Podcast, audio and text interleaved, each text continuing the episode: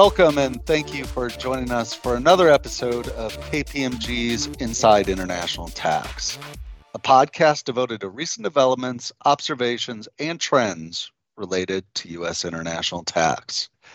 I'm one of your hosts, Gary Scanlon, a principal in KPMG's WNT International Tax Practice. And I'm joined by my co host, Kristen Gamboa, a managing director in the same group. Today, we'll be talking about recently released proposed regs under Section 367D. The regulations themselves are relatively narrow in scope, primarily only addressing a narrow fact pattern involving the repatriation of previously offshored IP, and do not include other much awaited and needed guidance addressing broader Section 367D issues. But these regulations will provide welcome relief to certain taxpayers, even if there are some significant limitations to this relief, which we'll get into later in this episode. To help us explore these regulations, we're joined by Steve Massad, a principal in KPMG's WNT International Tax Practice, and David DeRoog, a managing director in the same group. Hello, guys. Hi, Kristen. Hi, Gary. Hey, Kristen Hey, Gary. Great to be back. Let's jump right into the topic for today the proposed Section 367D regs. So, we're going to talk about what the regulations say, the issues that they're trying to fix, and then some of the problems with the current regulations as currently drafted. A little bit of background just to level set before we turn to the proposed regs. Section 367D governs the outbound transfer of IP in certain non recognition transactions. In general, a transfer of property and an outbound tax free transfer results in immediate gain, but never loss, under Section 367A. The general rule doesn't apply, however, to transfers of IP in a Section 351 or 361 exchange. Instead, in a tax free transfer of IP, the transferor is treated as having sold the IP in exchange for payments that are contingent on the property's productivity, use, or disposition of the IP, and that are commensurate with the income that's attributable to the IP. And that's taken into account either annually or in the case of a subsequent direct or indirect disposition of the IP. So, either by the transferee foreign corporation itself or through the disposition of the stock of the foreign corporation as a lump sum. So, turning to you, David, what are these regulations meant to address and what was the problem? Thanks, Kristen. So, as Gary mentioned, these regulations are intended to address a pretty narrow subset of taxpayers that are looking to repatriate IP that was previously offshored in a 367D transaction back to the US. And so there are a number of rules in the existing regulations that deal with subsequent dispositions of IP, but the rule that's really at issue here and that is addressed by the proposed regulations is a special rule that deals with related party transfers of the IP. So, under the current rules, where there is a transfer of the IP to a related party, essentially the U.S. transferor of the IP continues to take into account a 367D inclusion the transferee that received the IP itself would again continue to make the annual deemed payment and there would be certain adjustments allowed. But those adjustments are really only allowed in the case of a transfer to a related foreign person. For example, that foreign corporation or foreign person might be allowed to reduce its tested income or subpart F income and its E&P by the amount of the deemed payment to the U.S. transferor. Where it gets kind of interesting and where these regulations come into play is where the IP is transferred to a related U.S. person. When you look at the current regulations, there really isn't a mechanic in these regulations that would address a situation where the IP is transferred to a related U.S. person. In that case, of course, the U.S. transferee isn't going to have a deduction to offset any subpart F or tested income or tested loss, nor is it going to be able to have any kind of other deduction permitted under the current regulations. So there becomes a situation where the U.S. transferor is still taking into account annual inclusions under 367D, but the transferee, the related U.S. person, isn't allowed to take a deduction against the deemed annual payment. So, David, why is this issue so important now? Well, after the passage of the TCJA, there's been additional incentive to inbound IP, looking, of course, to the reduced rate, the deduction that's eligible for certain types of income under FDII. And so when taxpayers were thinking about whether they should be repatriating IP, I think the landscape has just fundamentally evolved. And now US taxpayers are taking into account the deduction that is allowed for certain types of services and goods that are exploited in non US markets, including IP if it were held directly in the US. So this is becoming a more of an acute issue post TCJA. There's really I guess you could put it this way there's less disincentive to having the IP in the US because whether that IP is housed outside of the US in a related foreign corporation or retained in the US by the US company, that IP is going to be taxed currently. So some taxpayers are finding out now that it's a bit more advantageous to align the IP to where the IP is developed, exploited, the usual sort of DEMPE markers that tell us how and where the IP should be owned for US tax purposes. Thanks, David. It'll be interesting to see how Pillar 2 and CAMT impacts the location of IP, whether it accelerates the repatriation of IP or conversely disincentivizes the repatriation. So, in any case, excess tax, getting taxed on a 367D royalty and getting no deduction for it doesn't sound like a good thing. Steve, is there any relief under current law from this excessive taxation for uh, taxpayers that repatriate offshore IP? Thanks, Gary. Yeah, it's definitely not a good result. Uh, with this said, the IRS has been willing to issue PLRs under current law to grant relief in circumstances where the IP is repatriated to a member of the U.S. Transferors Consolidated Group. Now, in these PLRs, the IRS used the consolidated return rules governing intercompany transactions to exclude the 367D payments from the U.S. transferor's gross income once the IP was repatriated back into the consolidated group, not the 367D rules themselves. So, obviously, for the PLR route, taxpayers have to take affirmative action. They can't rely on other PLRs issued to other taxpayers. And getting a PLR can be costly and requires the IRS to actually grant it. Are there any limitations to obtaining a PLR? Are there transactions maybe that the IRS wouldn't issue a PLR for? Unfortunately, since the IRS uses the consolidated return rules to address the excessive taxation issue, a PLR is not available for situations where the IP is repatriated to a U.S. person that is not a member of the U.S. Transferors Consolidated Group. But for example, if the IP is repatriated to a related U.S. corporation that is a member of a different U.S. consolidated group as a U.S. transferor, the income from the 367D payments would not be an intercompany item to which the consolidated rules could apply. So in this case, the U.S. transferor would continue to recognize the 367D inclusions, notwithstanding that the related U.S. person would not be getting a related deduction. Also, it is unclear whether the IRS would issue a ruling in a situation where the IP is repatriated back to the U.S. transferor rather than to another member of the U.S. transferor's consolidated group. In this case, there would also not be an intercompany item to exclude from the U.S. transferor's gross income under the consolidated return rules. However, it seems pretty clear that the 367D regime should stop in this instance because the U.S. transferor shouldn't be deemed to pay itself for the use of the IP that it owns. Thanks, Steve. So clearly, there are limitations to the relief, as well as, as Gary mentioned, just sort of practical burdens for the taxpayer to obtain a PLR. So, what do the proposed regulations do, and what do they say about this issue? The proposed regulations stop the 367D inclusions for the U.S. transferor if the transferee foreign corporation transfers the IP to a qualified domestic person or a, uh, a QDP, and certain reporting requirements are met.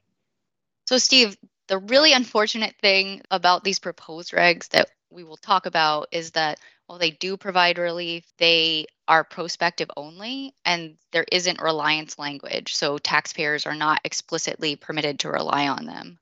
David, is there a sense here of whether the government may provide retroactive relief, or are we stuck with the PLR route for now? Kristen, that's the million dollar question I think a lot of taxpayers have asked and would love to see some sort of retroactivity. At this point, some folks in the IRS have said that the government is being especially cautious, but that they might consider potential tweaks to the applicability date when and if these regs are finalized.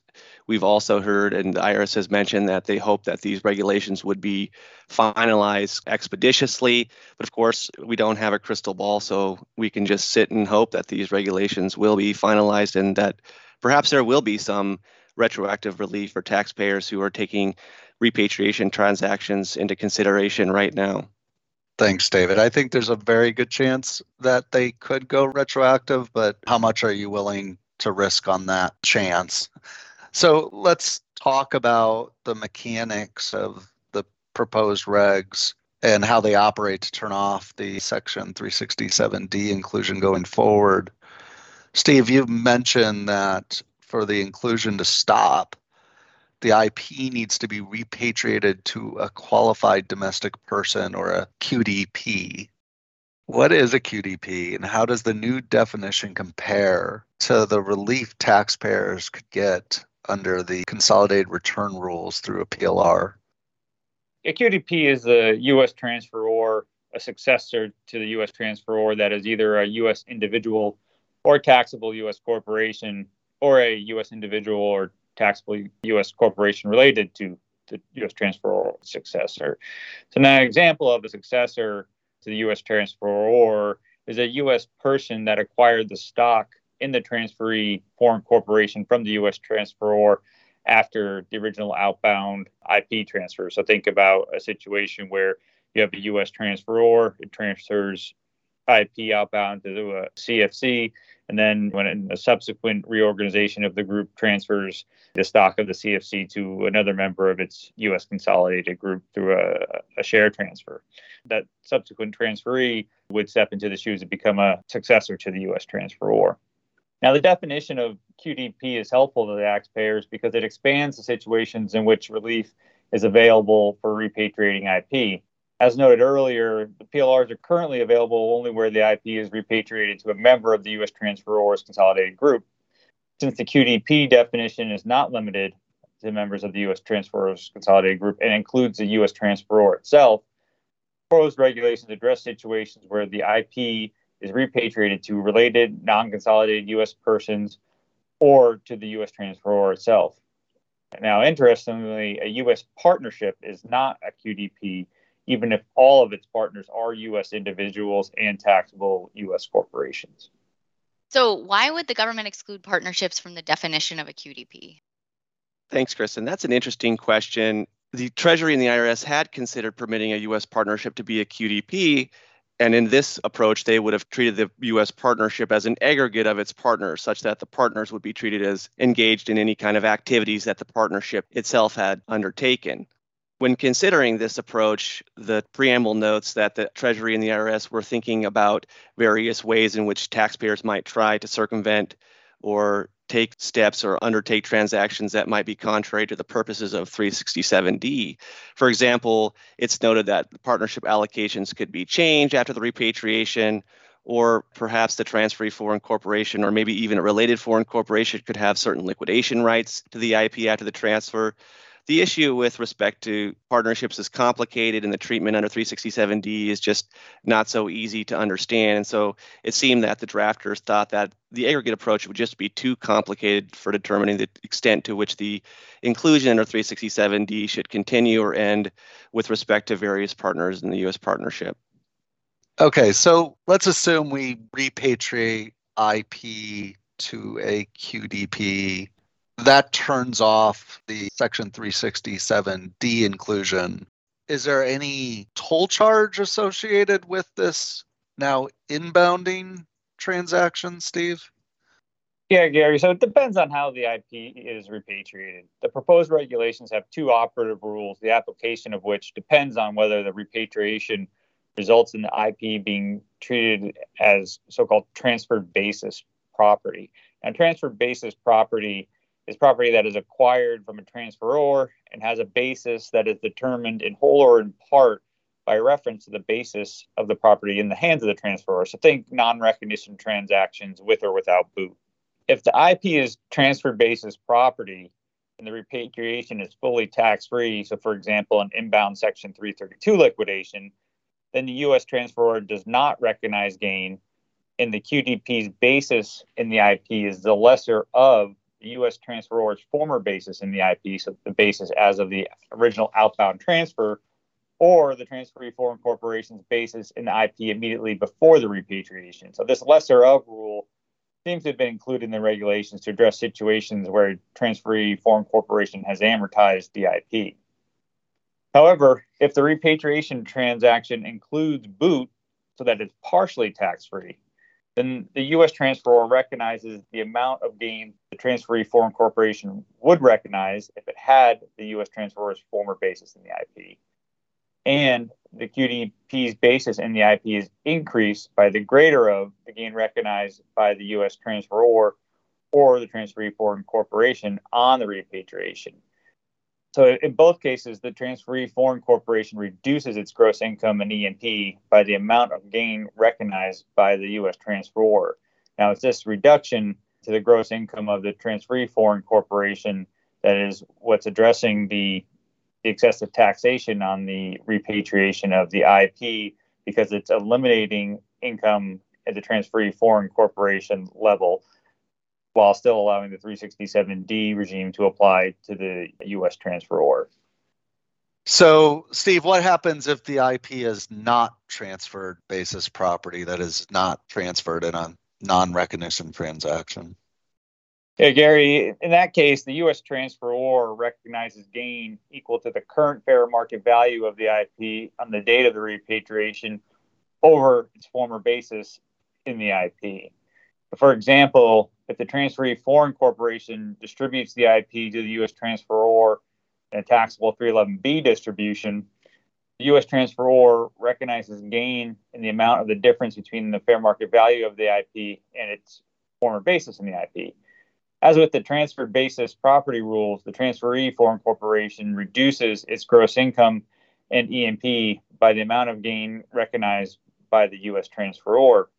Now, I should also mention that in all cases, so both respect to transfer basis property transaction and other transactions, the U.S. transfer must include a 367D inclusion for the portion of the year before the repatriation. So, what's the purpose of requiring gain recognition here? Ultimately, the prodigal son has returned. Why are his parents charging him back rent? Well, I think we're met with another equally important economic principle, but that there is no free lunch. And so the purpose of these rules is such that the QDP, the domestic person that receives EIP IP in the repatriation transaction, doesn't potentially receive a tax free increase to the basis, while also trying to make sure that the transferee foreign corporation doesn't have excessive taxation. Yeah, but the gain recognition rule still has some uncertainty, in particular as regards patriations of IP that have previously been transferred in taxable transactions. So, for example, assume that we have a, a U.S. transferor that transfers IP to a first tier foreign corporation in a 351 exchange, which then subsequently transfers the IP to a lower tier foreign corporation in another 351 exchange. So, back to back 351 exchanges.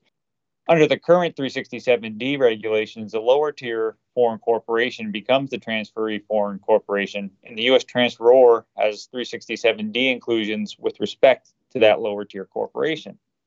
Now, if the group subsequently decides to repatriate the IP by distributing it through the chain of ownership, the lower tier foreign corporation recognizes gain on its distribution of the IP to the upper tier foreign corporation. And the upper tier foreign corporation does not realize gain on its distribution of the IP to the U.S. transferor. Under the non transferred basis property rules, the U.S. transferor would recognize gain equal to the fair market value of the IP at the time of the repatriation over its former basis in the IP. However, there would be no reduction to the gross income of the lower tier foreign corporation because the lower tier foreign corporation recognizes gain in a transaction preceding the repatriation. On the other hand, if the upper tier foreign corporation were to repatriate the IP received from the lower tier corporation, through an inbound non recognition transaction, for example, an inbound F reorganization, the transfer basis property rules would apply. Thus, the U.S. transferor would not recognize gain under the proposed regulations, but it would be required to write down the basis of the IP to its former basis, thus eliminating the basis step up from the lower tier foreign corporation's taxable distribution. So, in thinking about the rules in the proposed regs, one question that I had is whether you can use a transfer of IP to a QDP to turn off the Section 367 deemed royalty. So, in other words, transfer the IP to a qualified domestic person and then subsequently transfer the IP to someone that's not a QDP. So, for example, a related foreign person. David, would that work under the proposed regs? So the proposed regulations have somewhat anticipated these types of transactions where taxpayers might think about potentially moving the IP up to a qualified domestic person, then over to someone in the group that may not qualify as a QDP. So, to address these types of transactions, there's a special rule in the proposed regulations that would address subsequent or multiple related transfers of the IP. And if this special rule applies, whether the 367D inclusion is extinguished depends on the identity of the ultimate recipient of the IP. So, take for example, if the IP is inbounded to a QDP and then as part of that transaction or maybe other related transactions involving the IP, that IP is disposed of to perhaps any other person in the group, including through multiple dispositions, then the initial transferee is treated as a QDP only if the ultimate recipient of the IP is a QDP. So, in this respect, the proposed regulations would ask effectively where does the IP reside once all of these related transactions have taken place. There are a couple of examples in the regulations that illustrate how these rules would apply. For example, in one of those situations, there's a transfer of IP to a domestic corporation that is a member of a consolidated group that includes the original U.S. transferor. Then, in a related transaction, that transferee, the domestic corporation, transfers the IP to, to a related foreign corporation, and then the example concludes that the transfer by the transferee foreign corporation to the domestic corporation in the repat transaction isn't eligible for relief under the proposed regulations. It should be noted this is a one way street. If the initial transfer is to a non QDP, like for instance, a domestic partnership, the a subsequent transfer to a QDP isn't going to provide relief, right? So it should be noted that the related party transaction doesn't work both ways. David, the proposed regs also provide guidance on other international tax provisions, particularly the foreign tax credit rules. Can you tell us a little bit about how those rules would be impacted under the proposed regs? Sure. So the proposed regulations, as you mentioned, do include some rules that would address how IP should be treated when it's transferred between uh, a foreign branch and its owner, or vice versa, with respect to certain types of disregarded transactions or DIRTs under the 904 regulation. So, the current 904 regulation rules broadly provide that the gross income of a branch must be adjusted using, quote, the principles of Section 367D and 42. And those rules don't really have any further color or gloss on how those principles ought to apply in the context of determining how to attribute income to the branch or to the foreign branch owner for purposes of determining the foreign tax credit.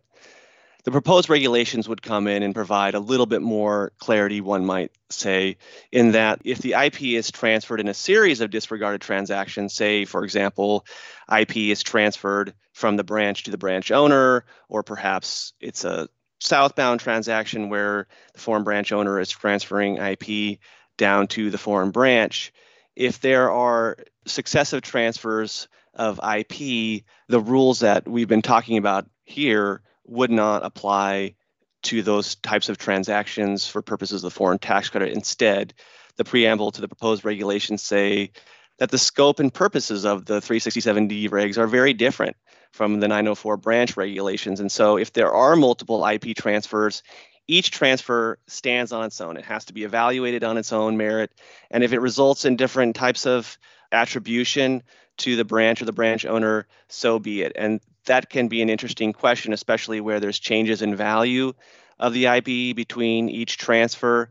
And there are also interesting questions that taxpayers will need to address with respect to the rules under Section 904 that deal with ordering of multiple disregarded payments. So, a lot of developments here that we'll have to continue to take a closer look at.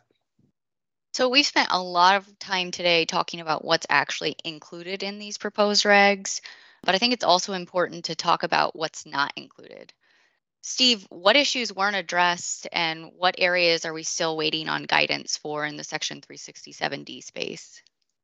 Yeah, thanks, Kristen. As we said at the top of the podcast, these proposed regulations are intentionally limited in scope and only really address a narrow issue of repatriating previously offshored IP.